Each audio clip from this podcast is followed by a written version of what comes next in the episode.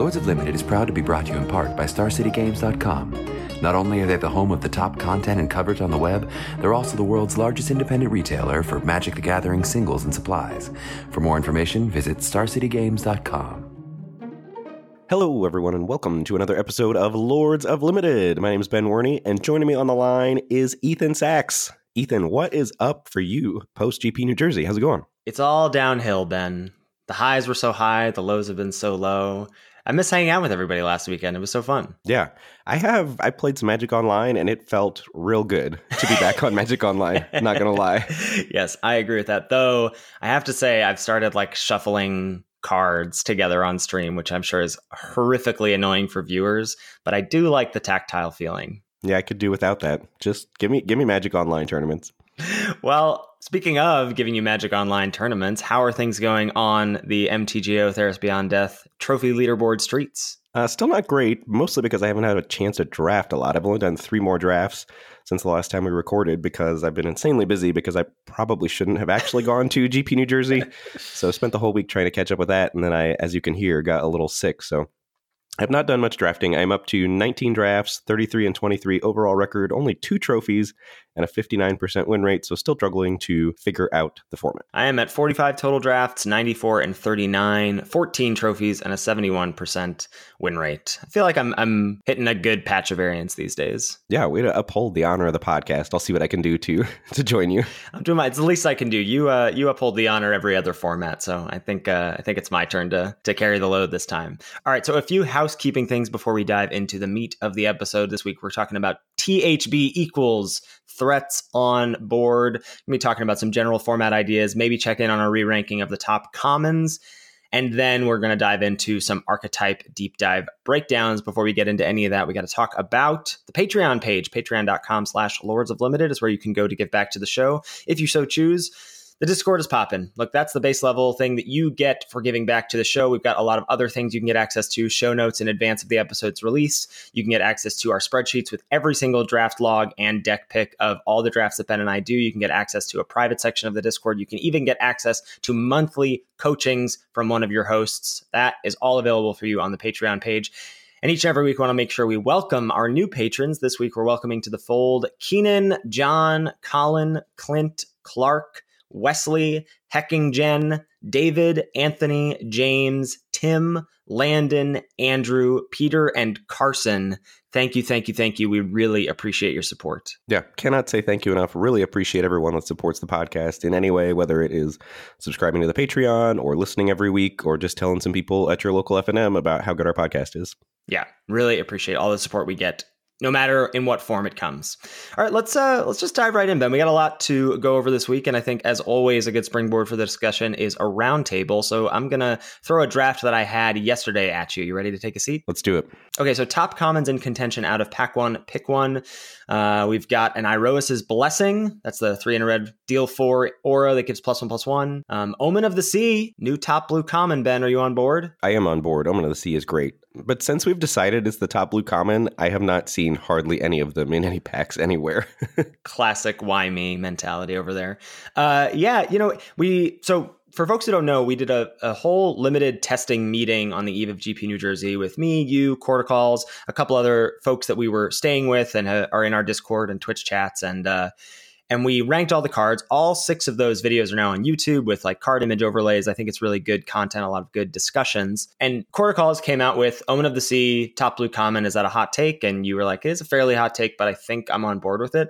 And I wasn't at the time. I was like, this seems crazy to me. But the more and more I thought about it, the more Omen of the Sea just fits into every blue archetype, and you want multiples of them. And that's what I'm looking for in a top common of a color. The fact that it doesn't have diminishing returns. You want it in blue-green constellation, you want it in blue-black control, you want it in blue-white control, you want it in blue-red Drago. It's just very, very good. Yep. Not really anything else in contention. Blight-Breath Catoblepas at common. Moving on to the uncommons, there's Whirlwind Denial, the 2 and a blue instant counter target spell, unless its controller pays 4, or I guess you can get cute if a saga trigger goes off and they do something in response. Anyway, Siona, Captain of the Pylias, whatever. I don't know. 1 green, white for the 2/2. Essentially, it's Heliod's Pilgrim. You look at the top 7, reveal an aura, and whenever an aura becomes attached to a creature you control, you get a 1/1. It's just worse than Heliod's Pilgrim, right? I mean, generally, right? Like, more difficult to cast. You can't have multiples of them. Yeah, just worse than Heliod's Pilgrim. This is one of the reasons I have a hard time figuring out what green-white is trying to do, or like if green-white is good in the format. This card trips me up a little bit. I think green-white is not good. That's my feeling. Mire Triton is up next. 1 and a black for the 2/1 zombie merfolk with death touch. When it ETBs, you mill 2 and gain 2 life. Hey, Venomous Hierophant is a 3/3 death touch draw card. This is basically 2 mana, 2/1 death touch, gain 2 life draw card. And Nyx Lotus, probably about the worst rare in the set, the 4 mana legendary artifact. What do you like out of this pack, Ben? Yeah, so I think of the commons, Iroas's Blessing is the best of the commons. And I think of the uncommons, Mire Triton is the best uncommon. So comparing those two, and this is a really interesting discussion point for the format, I think, is whether or not to fight over black with people. And it's something I've really been struggling with. I've been trying to get into black since the start of the format, and it has very rarely worked out that black is open ever. I feel like I'm always fighting with 3-4 other drafters, especially this week after LR came out and said that black was the best color and, you know, pretty significant margin. It feels like on MTGO, a lot of people are trying to draft black. So I think there's a world where Mire Triton is the best card in the pack. I think it's the most powerful card in the pack. It's very close with Iroas's Blessing. And I almost want to not take Mire Triton to avoid the storm that is 4 to 5 people trying to draft black. I feel like red's much more likely to be open, and I think the cards are close in power level. But I do think there's very good players that think you should try to draft black no matter what. Like I was tweeting at Dustin Stern. He posted, you know, that you should only be drafting black, blue, or white in the format, you know, really avoiding red and green. And I tweeted sarcastically, what's it like to have black open in your drafts? And he replied, well, you can make it open. And I do think that can happen to a certain extent, but I feel like I've tried to do that some as well. And when I do that, people move in underneath me in pack 2. And then I just end up getting no black from either direction after having done the work of cutting it for my neighbor in pack 2. So still trying to figure that out. And right now I am on the, if it's close, I'm steering away from black train. How do you feel about that? That's where I'm at too. I think I agree with all the points you're making. And I agree with Dustin to an extent, but I think you need to be like going into black for the right cards. And I don't think Mire Triton is quite at that threshold. If we're talking about Farika Spawn, Elspeth's Nightmare, Timuret level stuff, then yeah, I think that's an uncommon in black that I would take over Iroas's Blessing. But something like Mire Triton that's like, you know, probably on par with or maybe slightly below drag, like I don't think it's worth it, because what's going to happen is black will be open-ish because it's a deep color. Like, you know, even the worst or the like lowest commons are still pretty good, you know, looking at like Discordant Piper or whatever. Like those are cards that you're still going to play, but are those the kind of cards that you want to be forced to pick 4th because you've taken black card, black card, black card? I think that's when you need to go, well, is the power level of the black card that I've taken worth getting these shallow commons, or not shallow commons, but like the lower level black commons once the rest has been picked over? Is it worth it for me to be holding on to black for dear life? And I don't think Mire Triton is above that threshold. So would you take Mire's Grasp and Final Death over Iroas's Blessing here? Yes, I think so. Certainly Mire's Grasp. I'm not going to not take the best common in the set just because I want to avoid black. Is that where you're at right now? No, I'm not. I would also take both of those cards over Blessing. But I think Mire Triton is a notch worse than those. And I think that's where the line is for me. Like those are what I'm willing to fight over black for. Not quite Mire Triton. Yeah, I agree. So I grabbed Iroas's Blessing here. I also think it's worth noting that it is the literal only red card in the pack, so there's something to be said for that as well. Moving on to pack 1, pick 2.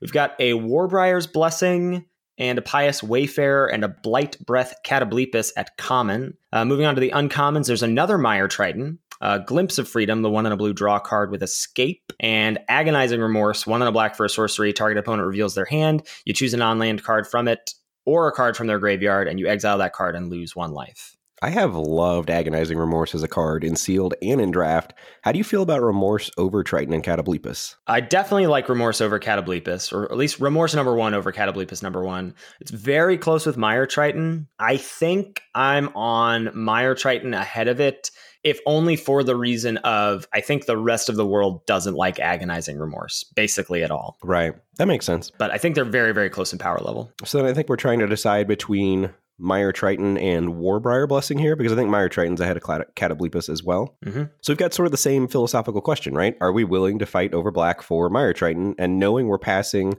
2 other good black cards here and that we're likely to get cut in pack 2 because we pass some black cards and we know people are going to fight over it, I say no. I say we take Warbriar Blessing, and I think we ship this black along. I don't think these cards are quite good enough that I want to fight over black. Yes, I agree. And Warbriar's Blessing is a card that has risen in my estimation since the crash course pretty considerably. I like this card a lot in basically every green deck. And so this is, we're picking a worse card than Mire Triton, right? I think Mire Triton's a better card than Warbriar's Blessing. Yes. Yeah, that's what I think as well. And I think that's okay. I think like these tiebreakers of like thinking about the black train that you want to get on or the black train that you want to let pass you by is important in this format in particular because of how much better black is. And like black is very good and it's very deep. And so I think, as we said in our limited testing meeting, I think it can support four drafters comfortably or semi-comfortably. But the question is like, how good are the cards that you're taking in black to get you into fighting with three other people for that color? And I think Mire Triton's just not quite there. Yep, makes sense to me. All right, pack one, pick three. See the following cards as options. No good red cards to speak of to follow up the Iroas's Blessing. Really not any good green cards either, like the best one being Nylea's Huntmaster. We still have three uncommons in the pack. Threnody Singer, the one in a blue flash flyer, 1/3. When it ETBs, gives a creature -X, -0 until end of turn, where X is your devotion to blue. Sea God's Scorn, 4 blue for a sorcery. Return up to 3 target creatures and or enchantments to their owner's hand. And Dawn Evangel, 2W for the 2/3 enchantment creature. Whenever a creature dies, if an aura you control was attached to it, return target creature card with CMC 2 or less from your graveyard to your hand. Yeah, this is a fairly weak pack here. The best card in the pack, I think, is Threnody Singer, as far as I'm concerned. Only black card in the pack is Discordant Piper. Worth noting that if you go on black card, black card, then you're third picking Discordant Piper. I guess you could take Threnody Singer still here, but I think this is an example of black tends to dry up really quickly these days. Mm-hmm. So I think for me, you know, there's nothing red and green wise that really stands out to me. So I'm going to take Threnody Singer here and see what comes. Yeah, I agree completely. So we've gone red removal spell, green removal spell, blue, you know, tricksy, evasive, cheap threat. So happy with where we're at right now in terms of just like can go a number of different directions. Pack one, pick four. And in terms of top commons, we've got an Incendiary Oracle in red. And then at the uncommon level, there is a Nyx Herald, the 2W, 2/3 enchantment creature at the beginning of combat on your turn. Target enchanted creature or enchantment creature you control gets +1/+1 and gains trample until end of turn. And Escape Velocity, single red aura, enchanted creature gets +1/+0 and has haste, and it has escape, 1 and a red, exile 2 cards. Yeah, it's an interesting pack here. Not a lot going on. No real blue or black cards that we're excited about. So for me, I'm trying to decide between Incendiary Oracle and Nyx Herald. I'm pretty down on Nyx Herald as a magic card. I think probably too low, but I've had some pretty bad experiences with it. And of our red and green cards, I like Iroas's Blessing a lot better than Warbriar's Blessing. So I think I'm on Incendiary Oracle here over Nyx Herald, hoping to stay red rather than move into green. Yeah, so I think these cards are fairly similar-ish on power level to me. My one thought right now is that the rest of the world is not high on Incendiary Oracle. I see that card wheel often enough that I don't think everyone else has it as the second best red common the way you and I do. And Nyx Herald, I think, is a card that you and I are lower on than the rest of the community. So I felt like Nyx Herald pick 4 was more of a signal than Incendiary Oracle. And I like Warbriar's Blessing enough, and I'm pretty high on the blue-green constellation deck. I felt like I'd rather be green-red or green-blue than have outs to be red-green or red-blue, because I'm pretty low on being a red-blue deck based on us having a red, a green, and a blue card so far. So all of those considerations were what led me to take Nyx Herald here, but I think Oracle is very defensible. Yeah, I think I'm more willing to draft red-blue. I think that's the difference. Yeah. Pack 1, pick 5 is a pretty interesting pick here, especially given that you took Oracle last. So in terms of our commons here, we've got a Witness of Tomorrows, an Omen of the Sea, and an Omen of the Forge. And then at uncommon, oh baby, a Mischievous Chimera, blue-red 2/2, enchantment creature with flying. Whenever you cast your first spell during each opponent's turn, it deals 1 damage to each opponent, and you scry 1. Yeah, I think looking at this, I would take Mischievous Chimera and look to draft blue-red. I think that would give me a strong bit of direction. I think that's a signal going pack 1, pick 5, as well as still seeing both the red and the blue Omen here. Would be a little sad about shipping the blue Omen because I really love that card. But I think Mischievous Chimera is a good one. Yeah, I agree. I think that if you'd taken an Oracle last, Mischievous Chimera feels like a slam dunk here.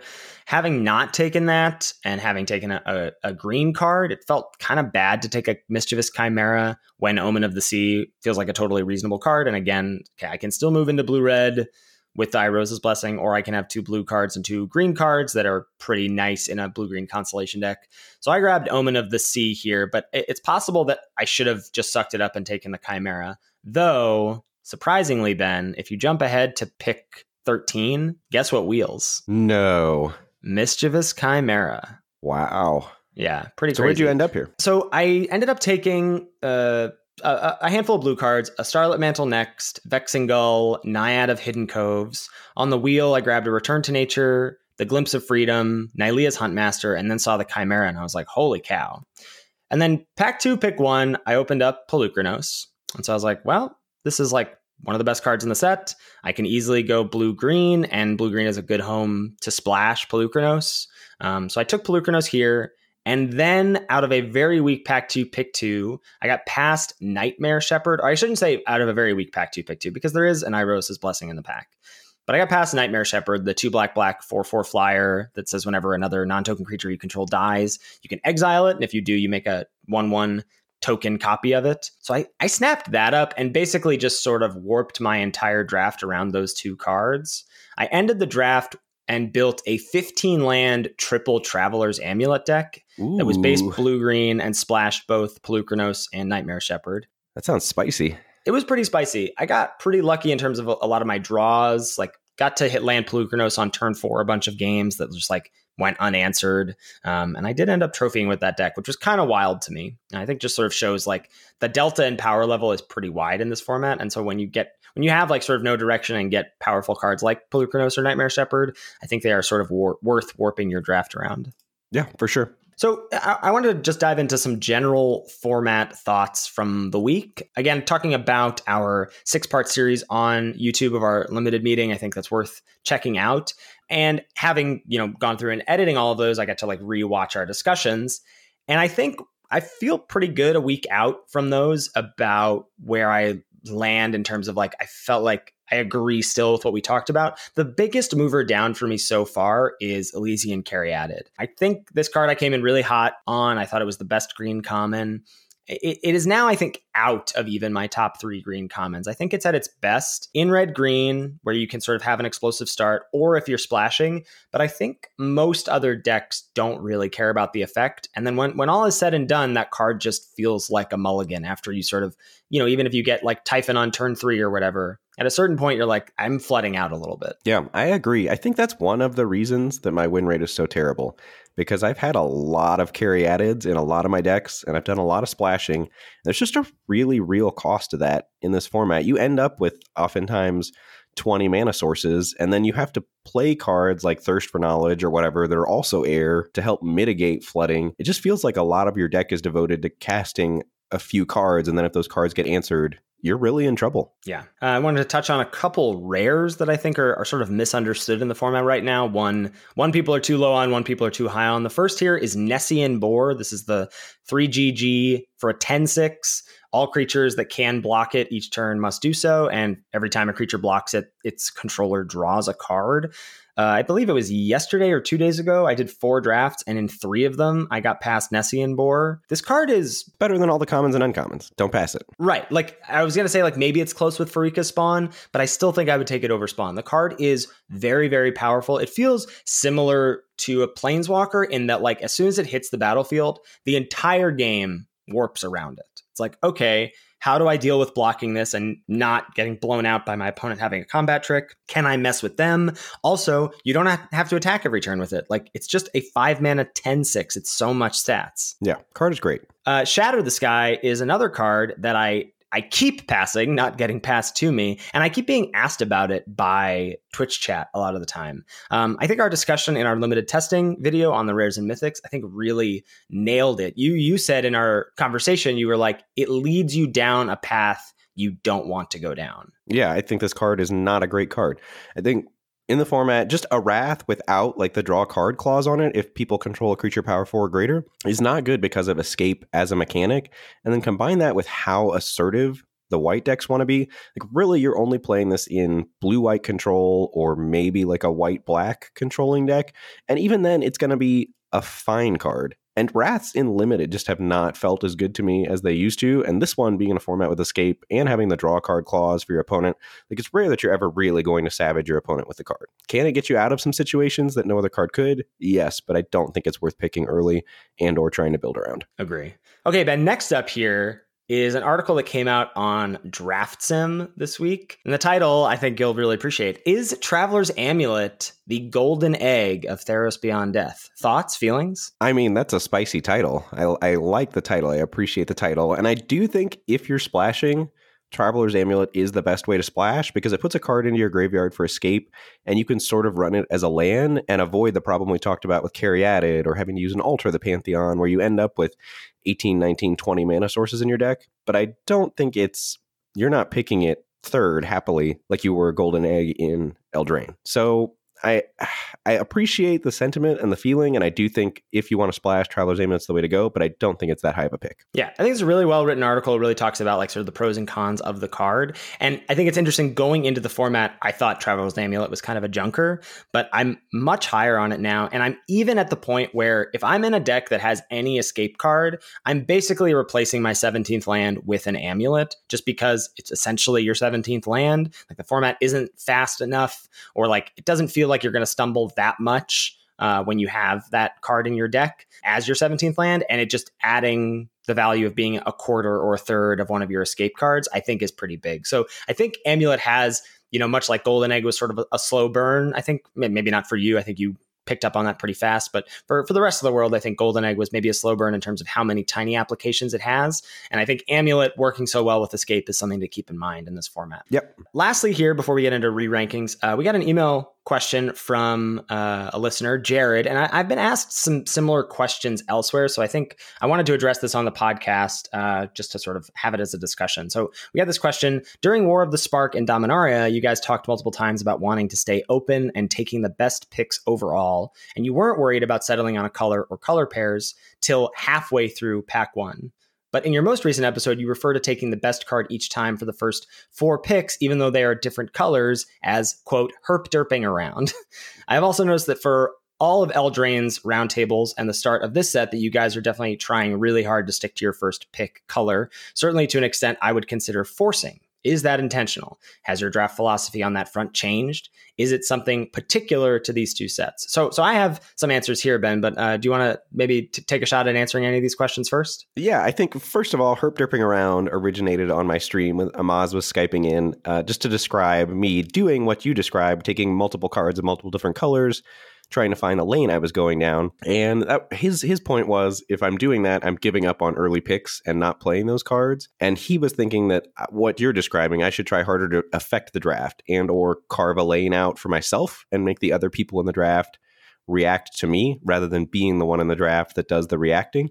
And it's a really interesting conversation that's highlighted on my Twitch if you want to check that out as a video on demand, twitch.tv/Mr. Metronome. But I do think I disagree that in Eldraine, we were trying really hard to stay to one color. I felt like Eldraine was the most flexible draft format on the planet, and I took forever to figure out what I was going to do because once you found your lane, you got so hooked up and all of the decks were so good and so viable. Yeah, I want to throw out that it may have seemed sometimes that as a tiebreaker, we wanted to stay close to one color because there were payoffs.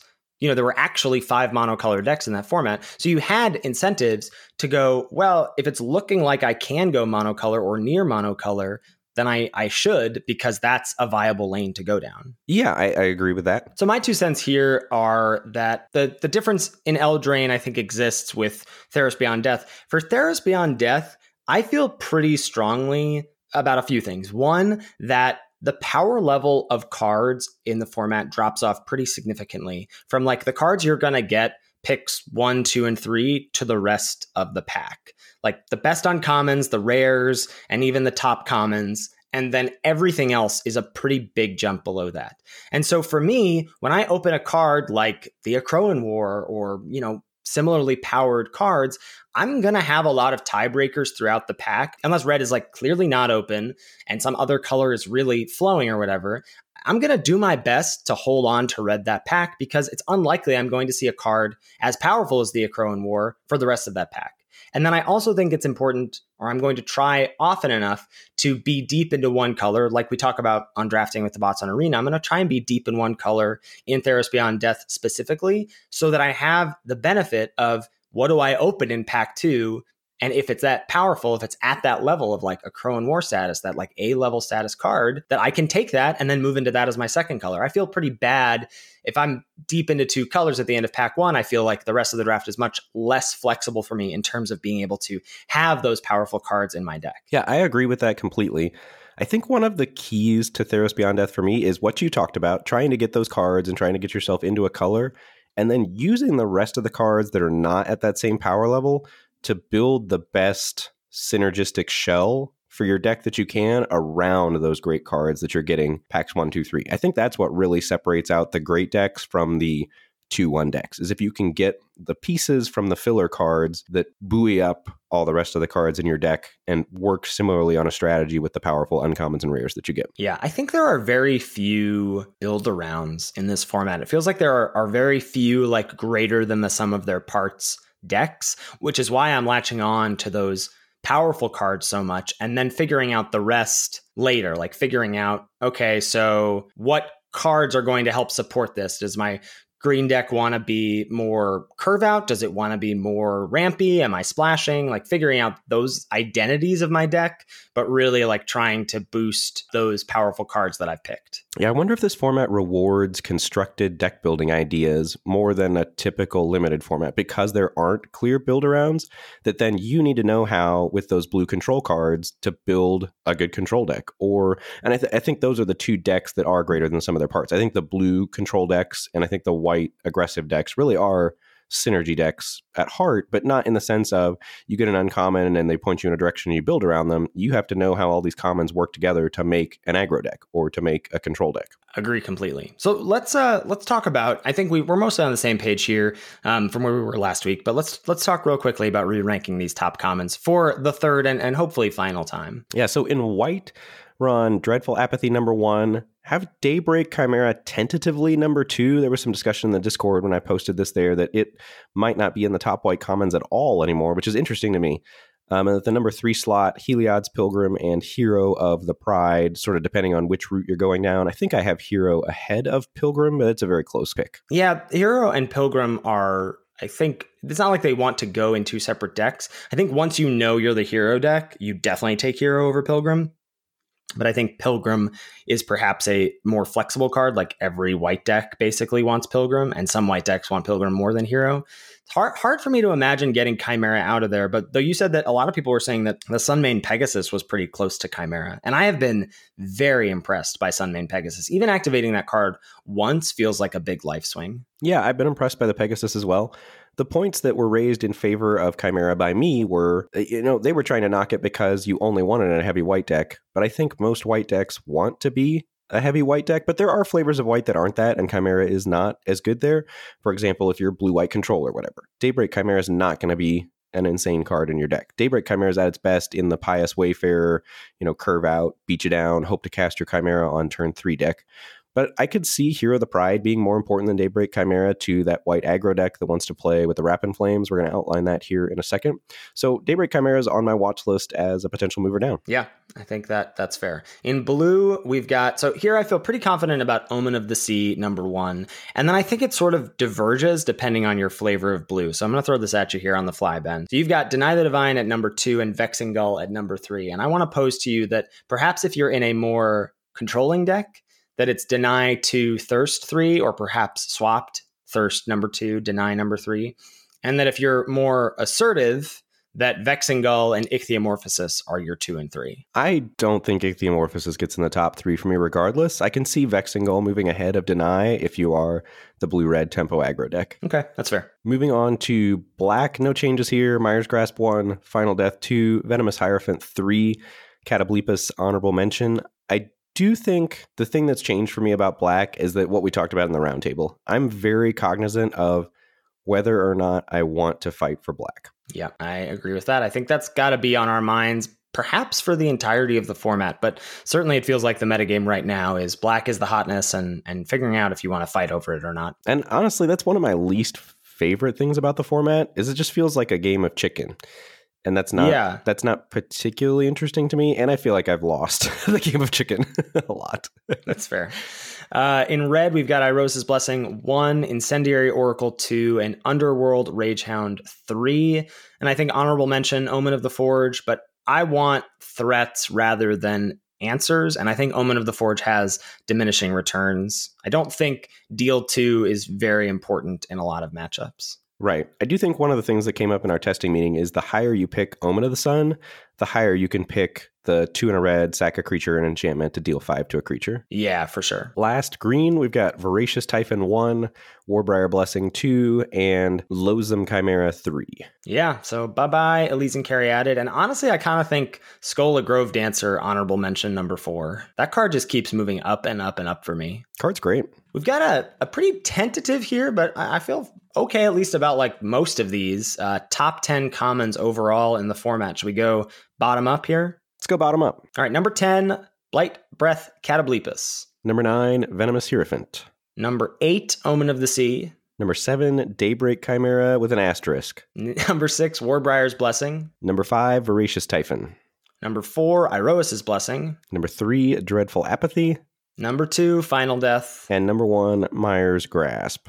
So get at us about what you disagree with here. Interested to hear people's takes. And obviously these lists are, they're not super important, honestly, because once you get past the first couple picks in a pack, even after pack one, your pick orders are going to start to warp around. Yeah, you apply context, as they say in the Sherlock Holmes Netflix series. Attaboy.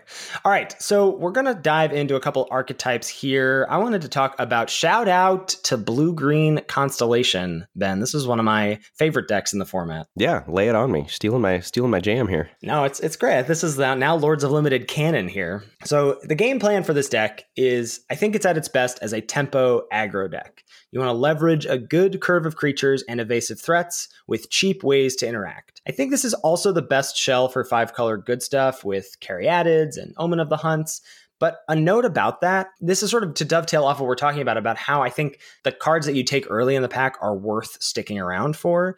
A lot of people are sticking to their bombs or taking bombs in pack 2 or even pack 3 and jumping ship for them. So I think they're getting passed a lot less frequently, which makes drafting a 5-color good stuff deck a lot worse. And a lot of the best rares to jump ship for or to get past are double pipped, which is a nod for Elysian Caryatid being fixing for you, but also a nod that like this deck is, I think, harder to get into or to rely on than in previous formats. Yeah, that all makes sense to me. So cards that pull me into this deck specifically, and I tried to not include like just good blue or green rares. So I think obviously, something like Kiora Best the Sea God, it might be better in a deck like this that has ramp as well, backed up by green, to say putting it in just like a blue black deck. But I think Kiora Best the Sea God is just a pull into blue. So trying to like leave those off. But thinking about cards that pull me into this deck specifically, got Protean Thaumaturge. This card is really good. This is the 1 in a blue rare. It's a 1/1 with Constellation.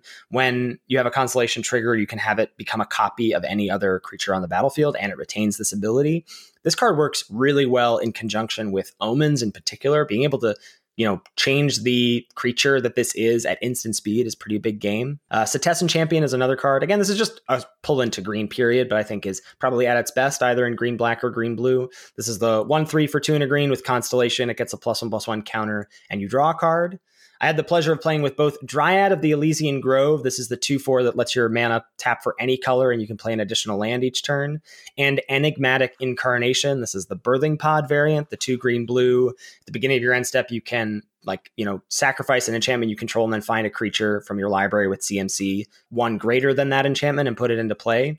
I had a 5-color brew that only ran Islands and Forests with Enigmatic Incarnation and Dryad of the Elysian Grove. It was pretty sweet. Yeah, I saw that deck on Twitter. Can confirm. Very sweet. And then, you've got cards like Uro, Thassa, Nylea, Kiora Best the Sea God, First Uroan Games. These are all just good blue-green cards. And obviously, Uro is a pull into blue-green. But those other blue and green rares are strong, but not necessarily pulls into blue-green.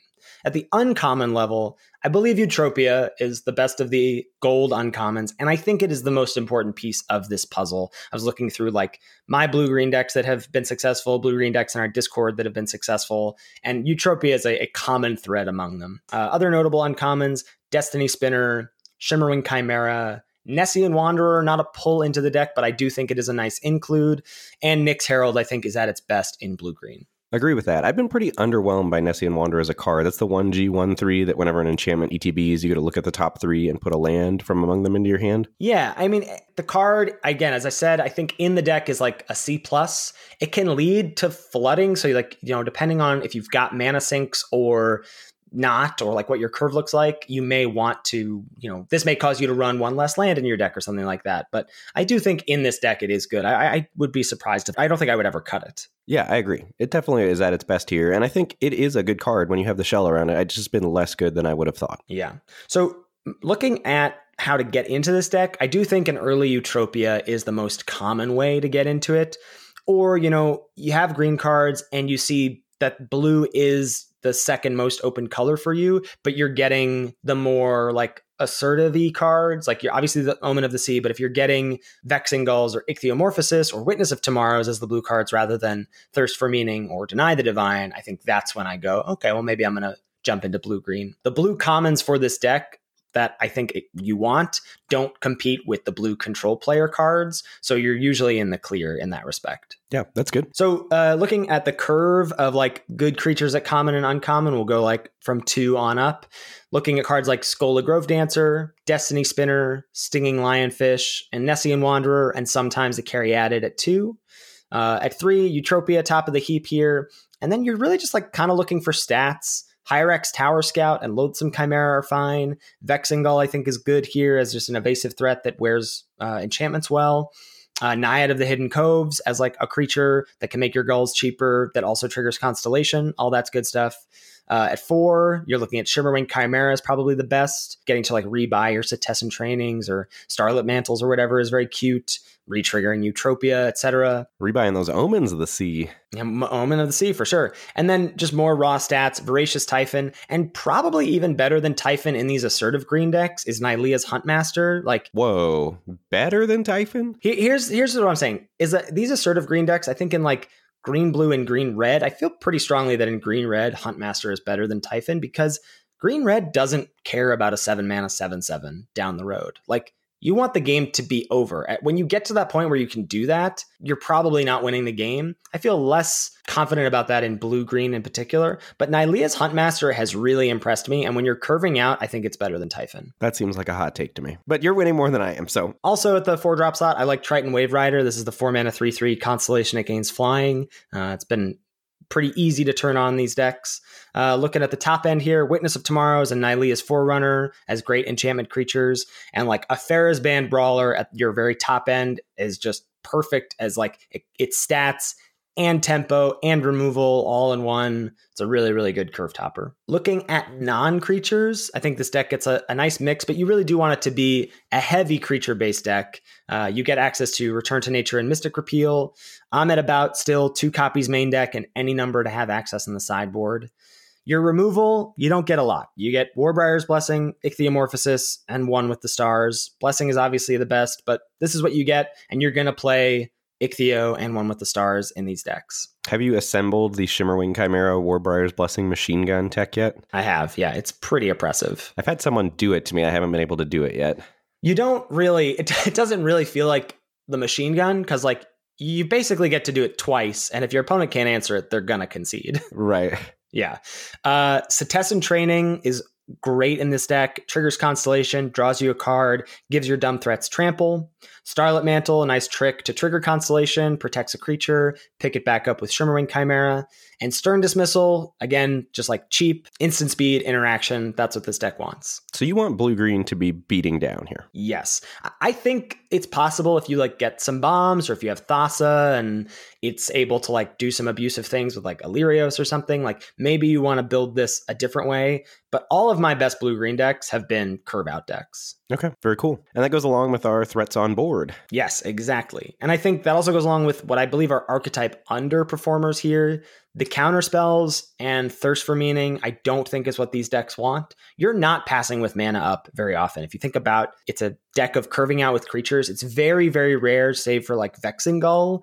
And I think if you have a number of those, maybe you can think about bringing in counter spells, but you generally just want to be presenting threats that need to be answered and not waiting to answer threats or protect your threats, because your threats are pretty redundant. So I think Counterspells and Thirst go down here. Nyxborn Seaguard, again, like, yeah, it's an enchantment creature. It's good. Like a 2/5 for 4 is good, but you don't want a 2-power creature for 4 mana in this deck. Similar, Shoal Kraken, 5 mana, 3/5. Yes, it has Constellation as a trigger, but it doesn't beat down well, and I think that's what the deck wants. And again, I'll put Nexus Wardens in that shell as well. You don't want a 3-mana 1/4 in this deck. I think it's fine to come out of the board if you feel like you're in an aggro matchup or against flyers, but main deck, I don't think it's what this deck wants. Yeah, that all makes sense to me. Thinking about the curve, like I said, it's a classic threats on board deck. High creature count, raw stats, cheap interaction. If you can affect the board turns 2 through 4, 2 through 5, and then have removal or a Pharah's Band Brawler or something to close that door, it's generally how the deck plays out. And of course, Eutropia offers quite a bit of reach. And one of the things this deck does well too is it's got that threat density that we talked about last week, you know, that your sealed decks want. You really don't want tons of air in your deck in this format. I feel pretty strongly about that. I agree completely. And then thinking about sideboard plans, this deck has a lot of nice options out of the board. If blue and green are open, I think you're going to have a lot of good tool kit cards to swap in and out of. You get extra Return to Natures, you get Plummets as good silver bullet type cards, Gift of Strength as well against flyers, or Dream Trawler specifically. That's one of the few ways you can answer Dream Trawler cleanly. You do get counter magic from blue if you feel like, well, I'm going to be on the play and I need to deal with an expensive bomb or something. As I said, you get Nexus Wardens for flyers and aggro matchups, and Moss Vipers and Riptide Turtles are good against like big dumb creatures or escape aggro decks. So you do get a lot of good tools at common to swap in and out of. Yeah, I have not drafted blue-green in the way that you've outlined it. My blue-green decks have been more control-y, splashy, so need to try out the blue-green beats. Yeah, shout out to blue-green beats. What deck do you want to talk about here, Ben? My first deck that I want to outline is white aggro, I think, and it pairs best with red, so white-red aggro, but I also think, you know, you can have white-blue aggro decks, white-black aggro decks. When you get into green, like white-green is just more of an even split deck, but this is like heavy white and then the other color playing a supporting role. Really, the goal of the deck is you want to curve out with Pious Wayfarer. That's the 1-drop that whenever an enchantment ETBs, you give target creature +1/+1 until EOT. You curve that into Hero of the Pride. You're getting in some early chip damage, you know, you're getting the triggers off the Pious Wayfarer to push through damage, and then you finish your opponent off by casting a Wrap in Flames, targeting your own heroes to pump your team either +1/+0 or +2/+0, and or remove blockers as needed to get the finishing blow in. I think you can also, if you want to, play a more mid-rangey role with a heavy white deck if you get, you know, the Heliod's Pilgrims, the Dreadful Apathies. I think white's a very deep and underrated color right now, and I think this deck is one of the main ways to leverage that. I think white's borderline as deep as black. There are a lot of good white commons. I think it's the second deepest color in the set for sure. Yeah. So cards that pull me into this deck specifically, I mean, I didn't quite do what you did. I mean, there's some busted white rares. Pretty much any good white rare pulls you into the deck. Heliod, Archon of Sun's Grace. One of the best rares specifically for this deck is Tyrannica, a Crowan veteran. That's the 1 white 3/3 vigilance. And whenever it attacks, untap another target creature you control until end of turn. That creature has base power and toughness 4/4 and indestructible. That is a house in this deck. And then just any other good white rares that you happen to open. As far as uncommons that really slot well into this deck, Commanding Presence. This is definitely the best home for Commanding Presence, although Commanding Presence is just a good card in a vacuum as well. Yeah. And Reverend Hoplite, if you get into the heavy white version of the deck, can do some serious work. That's the 4 and a white 1/2 that whenever it ETBs, you make 1/1 soldier tokens equal to your devotion to white. One of the best ways to go wide and take advantage of the heroes that you're trying to target with Wrap in Flames. Yeah, for sure. I think a lot of the white cards around this hero deck really came into the clear for me in our limited testing meeting. I felt like I didn't quite understand. I hadn't, you know, watched a lot of Kyle Rose's stream, who I think has sort of made the sort of hero Wrap in Flames deck famous. And it was really helpful for me to hear people discussing the cards that this deck really wants. Yeah, and I think other ways to get into this deck are just wheeling some late commons. If you're ever wheeling Sentinel's Eyes, Pious Wayfarer, or Hero of the Pride, I think this deck is likely open, and I think you should move in. I think it's a good enough deck that if you're getting those cards on the wheel, that's a sign for me, hey, I want to draft white aggro. So if we take a look at the creature curve, in the 1-drop slot, Pious Wayfarer and Alcide of Life's Bounty, that's the 1/1 lifelinker that can sacrifice itself to protect something that is an enchantment creature. Or an enchantment. You can protect your enchantment from like a Return to Nature. Ooh, snap. Yeah. Didn't realize that. In the twos, Hero of the Pride, Transcendent Envoy looks like kind of a junker, but it's a card you're happy to play in this deck. So it's 1 and a white for the 1/2 flyer. It's an enchantment creature and makes your auras cost 1 less to cast. You don't really care about that text so much. You just want a 1/2 flyer enchantment creature. As strange as that sounds, like it pulls its weight in this deck, and then the aura reducing cost is just gravy. So triggering your Pious Wayfarers, it wears stuff like Commanding Presence super well. Just an evasive threat that's going to get in some damage is good. Like, this feels like the golden egg of the white aggro deck. Like, triggering Wayfarer really takes advantage of the +1/+0 from the hero a lot of the time. If it's a 2-mana 2/2 flyer, the fact that like it turns your Indomitable Will into a 1-mana trick, like it does look quite a bit in these decks. Yep. Leon of the Lost Pride also pulls its weight. This dying and triggering to exile escape creatures is super relevant. If you slap a Sentinel's Eyes on this, it's a 4/2 vigilance that your opponent doesn't really want to trade with. Daxos, obviously great in the 2-drop slot. And moving on to the 3s, Heliod's Pilgrim is a key one there. Omen of the Sun can do a great job helping you go wide with your heroes, giving you some soldier tokens to target with that pump. Favorite of Iroas is very good here. That's the 2 and a white 2/2 that can gain double strike if you have an enchantment ETB that turn. That can threaten to do massive amounts of damage. In the white-red version of the deck, obviously Hero of the Nyxborn's insane. That's the red-white-gold uncommon. Hero of the Games, even in red-white, can do some work. That's the 2 and a red 3/2. If you're in a pinch for heroes, that can get the job done. And this is also one of the best homes, in addition to white-black, for Dawn Evangel. That's the 2 and a white for a 2/2. And whenever a creature dies, if an aura you controlled was attached to it, return target creature card with converted mana cost 2 or less from your graveyard to your hand. This, in tandem with Sentinel's Eyes, can make a loop that is really tough to deal with. Like, your opponent oftentimes has to spend a removal on Dawn Evangel. Otherwise, you just keep forcing through threats with Sentinel's Eyes and keep escaping Sentinel's Eyes and rebuying your 2-drops. Yeah, this, with Land of the Lost Pride, is basically infinite 4/2s, right? Yeah, which is pretty strong. Pretty strong. In the 4-drop slot, there's not a lot of good white 4s. Sunmane Pegasus, I think, is the only one I'm really happy about. And then in the 5s, Daybreak Chimera and Reverent Hoplite. As far as non-creatures you're looking for, Dreadful Apathy and Sentinel's Eyes are great. Commanding Presence, great. Banishing Light, any of the removal, really. This is the best home for Heliod's Punishment. That's the 1 and a white enchant creature aura that... it puts 4 task counters on the creature, and the creature has to tap to remove the task counters before it can attack or block or use abilities again. And then as far as tricks, Indomitable Will and Karametra's Blessing both do very good work here, and you want multiple copies, I think, of each of those. Although Eyes is much more important than Indomitable Will, I think. Yeah, I think that's true. And then in the white-red version of the deck, the red cards you're looking to splash, oftentimes you really want your creature curve to be heavy white because you want your mana to be pretty good and pretty even. So looking to maybe splash some Rapid Flames, Iroas's Blessing. Impending Doom does some serious work here. That's the Oaken Form for red. And Fateful End is a really nice removal spell at instant speed. In white, splash blue, Starlit Mantle is very good. And you can also really build a tempo version of the deck that's kind of get ahead, stay ahead if you've got Deny the Divines and other counter spells and things like that. Staggering Insight is one of the best cards in the heavy white blue version. That's the blue-white gold uncommon. That gives your creature +1/+1 lifelink, and whenever it connects, you draw a card.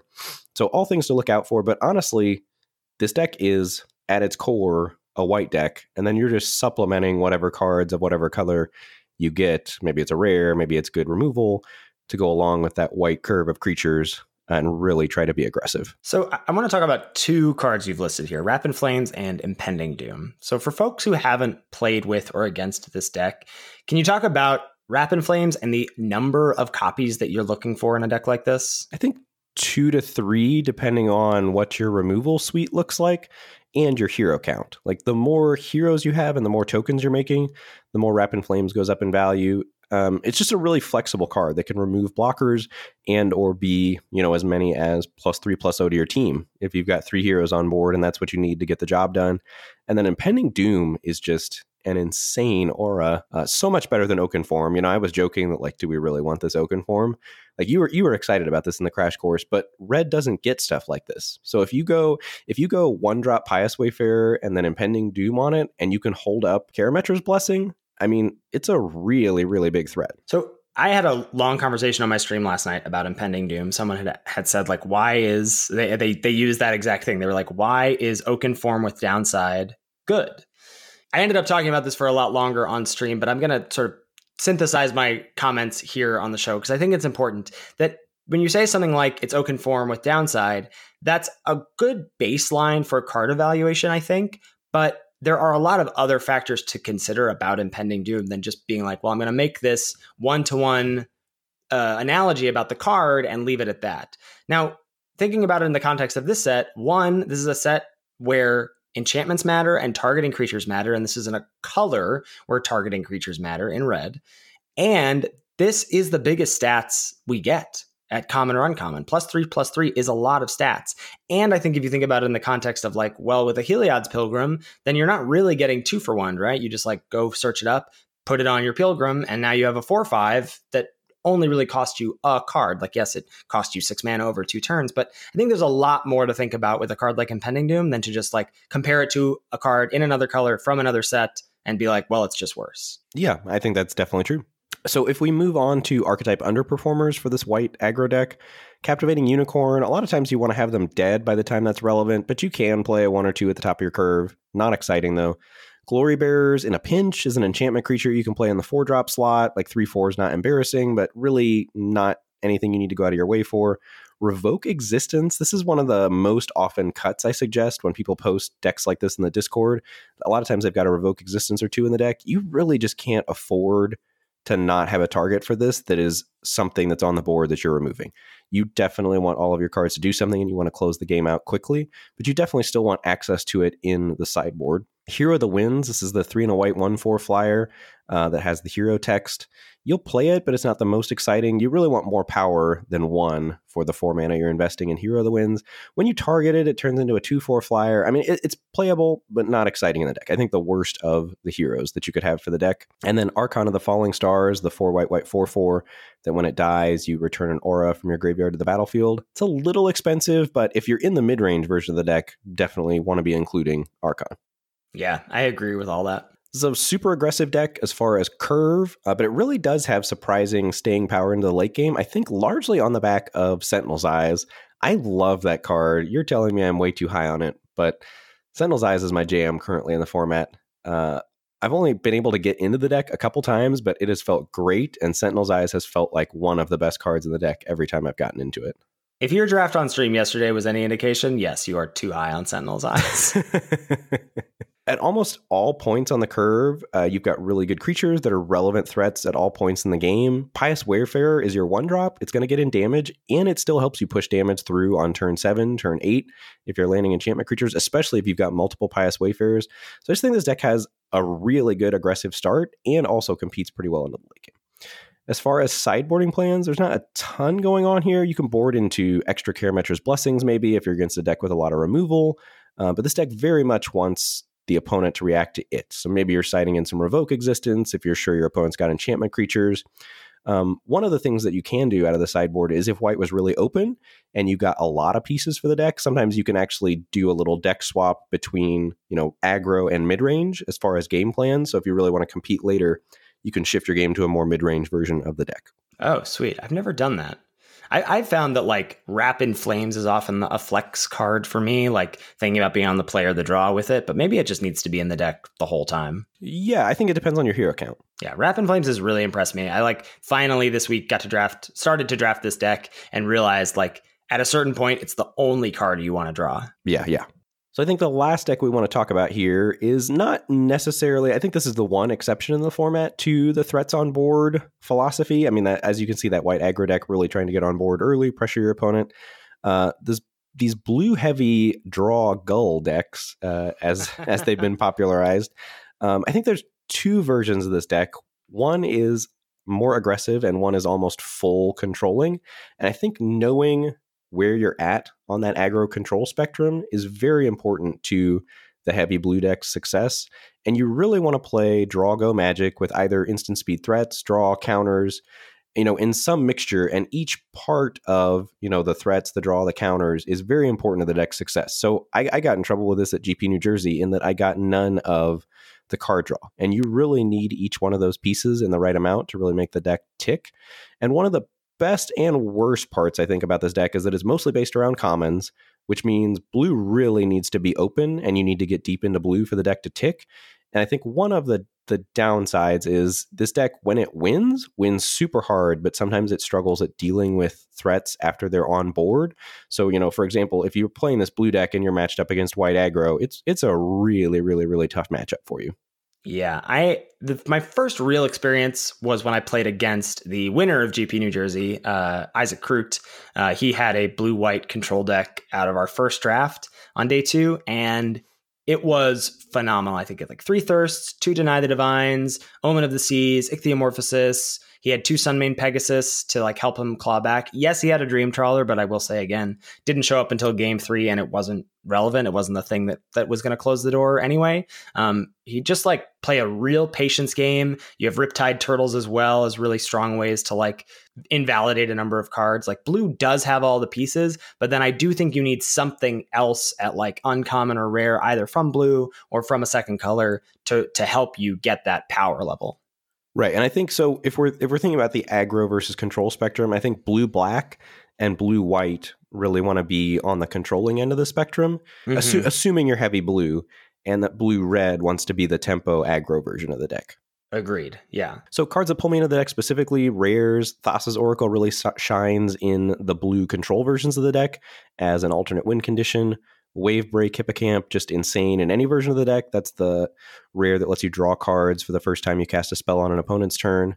Thrix is obviously busted, but at its best in the blue flash decks when your opponent is probably thinking about Deny the Divine or Thirst for Knowledge and not a 4/5 flyer that's going to eat their attacker. Yeah. Q.R. Best the Sea God, obviously insane in the control version of the deck. And then this is one of the best homes for Thassa's Intervention as well. Having the duality on that card to be a counterspell or a card draw spell is very, very good. Yeah, uncommons, I think probably top of the heap if we're talking about draw-go is Threnody Singer. Illyrios is great as just raw stats. Stinging Lionfish is basically the best aggressive 2-drop in blue, so it's nice as a 2-power body, and then also nice as being able to like add some tempo to the spells that you're casting on your opponent's turn. And Mischievous Chimera, I think when you build blue-red as a tempo aggro deck, the 1 damage from this card starts to add up pretty quickly. Right, really lets you close out the game. Yeah. So we take a look at the creature curve. Not super deep on the creatures here. In the 2s, Stinging Lionfish, Threnody Singer, Mischievous Chimera if you're in blue-red. And I think Riptide Turtle you really only want if you're control. And I think you need to know when you want Riptide Turtle and when you don't. And the other thing, I've played a fair amount of Riptide Turtles, and I've lost a lot with these blue decks. I think mostly because of not having the pieces right.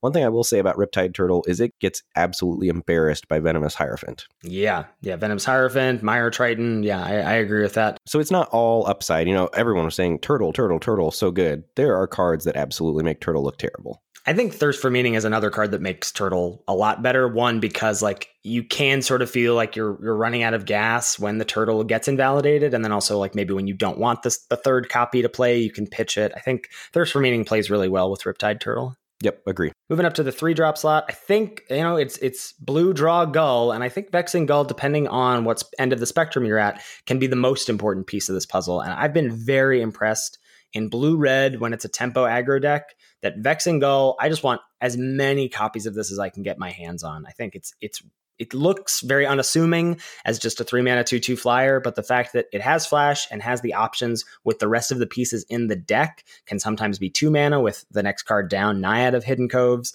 Vexing Gull, I think, is a sleeper for these kinds of decks. Yeah, I agree, and I think it goes in both versions of the deck, which is one of the reasons it's in the top blue commons for me now. Yeah, because it's just like it can kind of be your win con or one of your win cons in the control decks. Yep. And then I think moving on to the 4s, Nyxborn Seaguard does some serious work in the control version of the deck, but you only want that in the controlling version of the deck. And then non-creature curve, almost as important as the creature curve here, the 1-drop, we got Stern Dismissal as, you know, wanting 1 to 2 copies, especially in the tempo aggro deck, and maybe 1 copy in the control deck.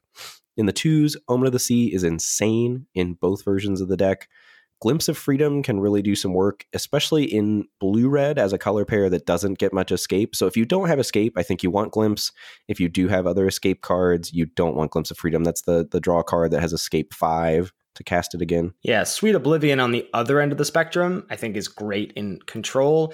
I think, you know, Sweet Oblivion plus Thassa's Oracle is the complete package there, but I do think you can build of like a true control deck that has a bunch of removal and card draw. And then Sweet Oblivion is your like, once the dust settles, I'm just going to like Mill you for 8. Yep. And I think Starlit Mantle in the 2-drop slot, depending on your creature count, that one's a little more hit or miss. And then the 3s is where you really start to shine. So Deny the Divine, Thirst for Knowledge, and Whirlwind Denial as counterspell card draw options there, and then Ichthyomorphosis to a lesser extent as a way later in the game to maybe deal with a threat that your opponent's stuck on the board. And then in a pinch in the 4s, you can have Memory Drain. That's 2 blue-blue, counter-target spell, but you'd obviously prefer Deny the Divine. I think, again, Ichthyomorphosis is important in the non-blue-white, blue-black versions, because in blue-black and blue-white, you have other and better ways to deal with larger threats. In blue-red, you don't. Ichthyomorphosis is your way to lock down Voracious Typhon or whatever. Yeah, that makes sense. In terms of archetype underperformers, I think it really just depends what flavor of this deck you're building.